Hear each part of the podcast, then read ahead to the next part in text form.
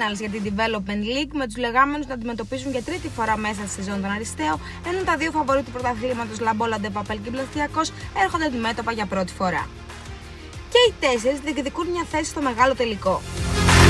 Οι λεγάμενοι όντως χρειάστηκαν το δεύτερο παιχνίδι της σειράς απέναντι στους Draft Fathers για να πάρουν την πρόκριση, αφού το παιχνίδι ήταν αμφίροπο μέχρι και δύο λεπτά πριν τη λήξη του. Εκεί η ομάδα του Πειραιά έτρεξε ένα 8-0 σερί και βρέθηκε στις τέσσερις καλύτερες ομάδες της κατηγορίας.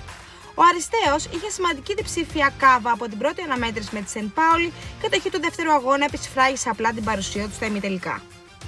Αριστέος και Λεγάμανοι γνωρίζονται αρκετά καλά με την ομάδα του Πειραιά να έχει χάσει ήδη δύο φορές από τους Τζιώτες στην κανονική διάρκεια. Βέβαια, πλέον βρισκόμαστε στα μονά μα και όταν μιλάμε και για ημιτελικό, τα στατιστικά και η υπερηστορία πάνε περίπατο. Αν οι ομάδες παραταχτούν πλήρει, τότε σίγουρα θα δούμε ντέρμπι μεγατόνων. Οι Χαϊκάλης και Δεμένεγας έχουν πιστούς στρατιώτες με θέληση και πάθος που ρίχνουν ποτάμια υδρότα στο παρκέ μέχρι να φτάσουν να πανηγυρίσουν το ροζ αγώνα.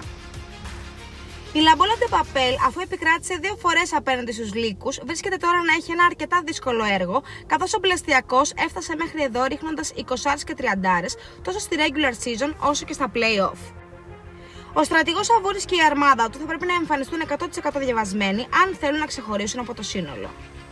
Ο Μπλαστιακός από την άλλη έχει φτάσει αλόβητος και χωρίς αμφισβήτηση μέχρι την τετράδα, επιβάλλοντας την κυριαρχία του σε όλα τα παιχνίδια και αν διατηρήσει τη συγκέντρωσή του και έχει και το Μόκα σταθερά στα διψήφια νούμερα, θα έχει ένα 65-35 υπέρ του στο να βρεθεί στο μεγάλο τελικό τη Μπέτσο.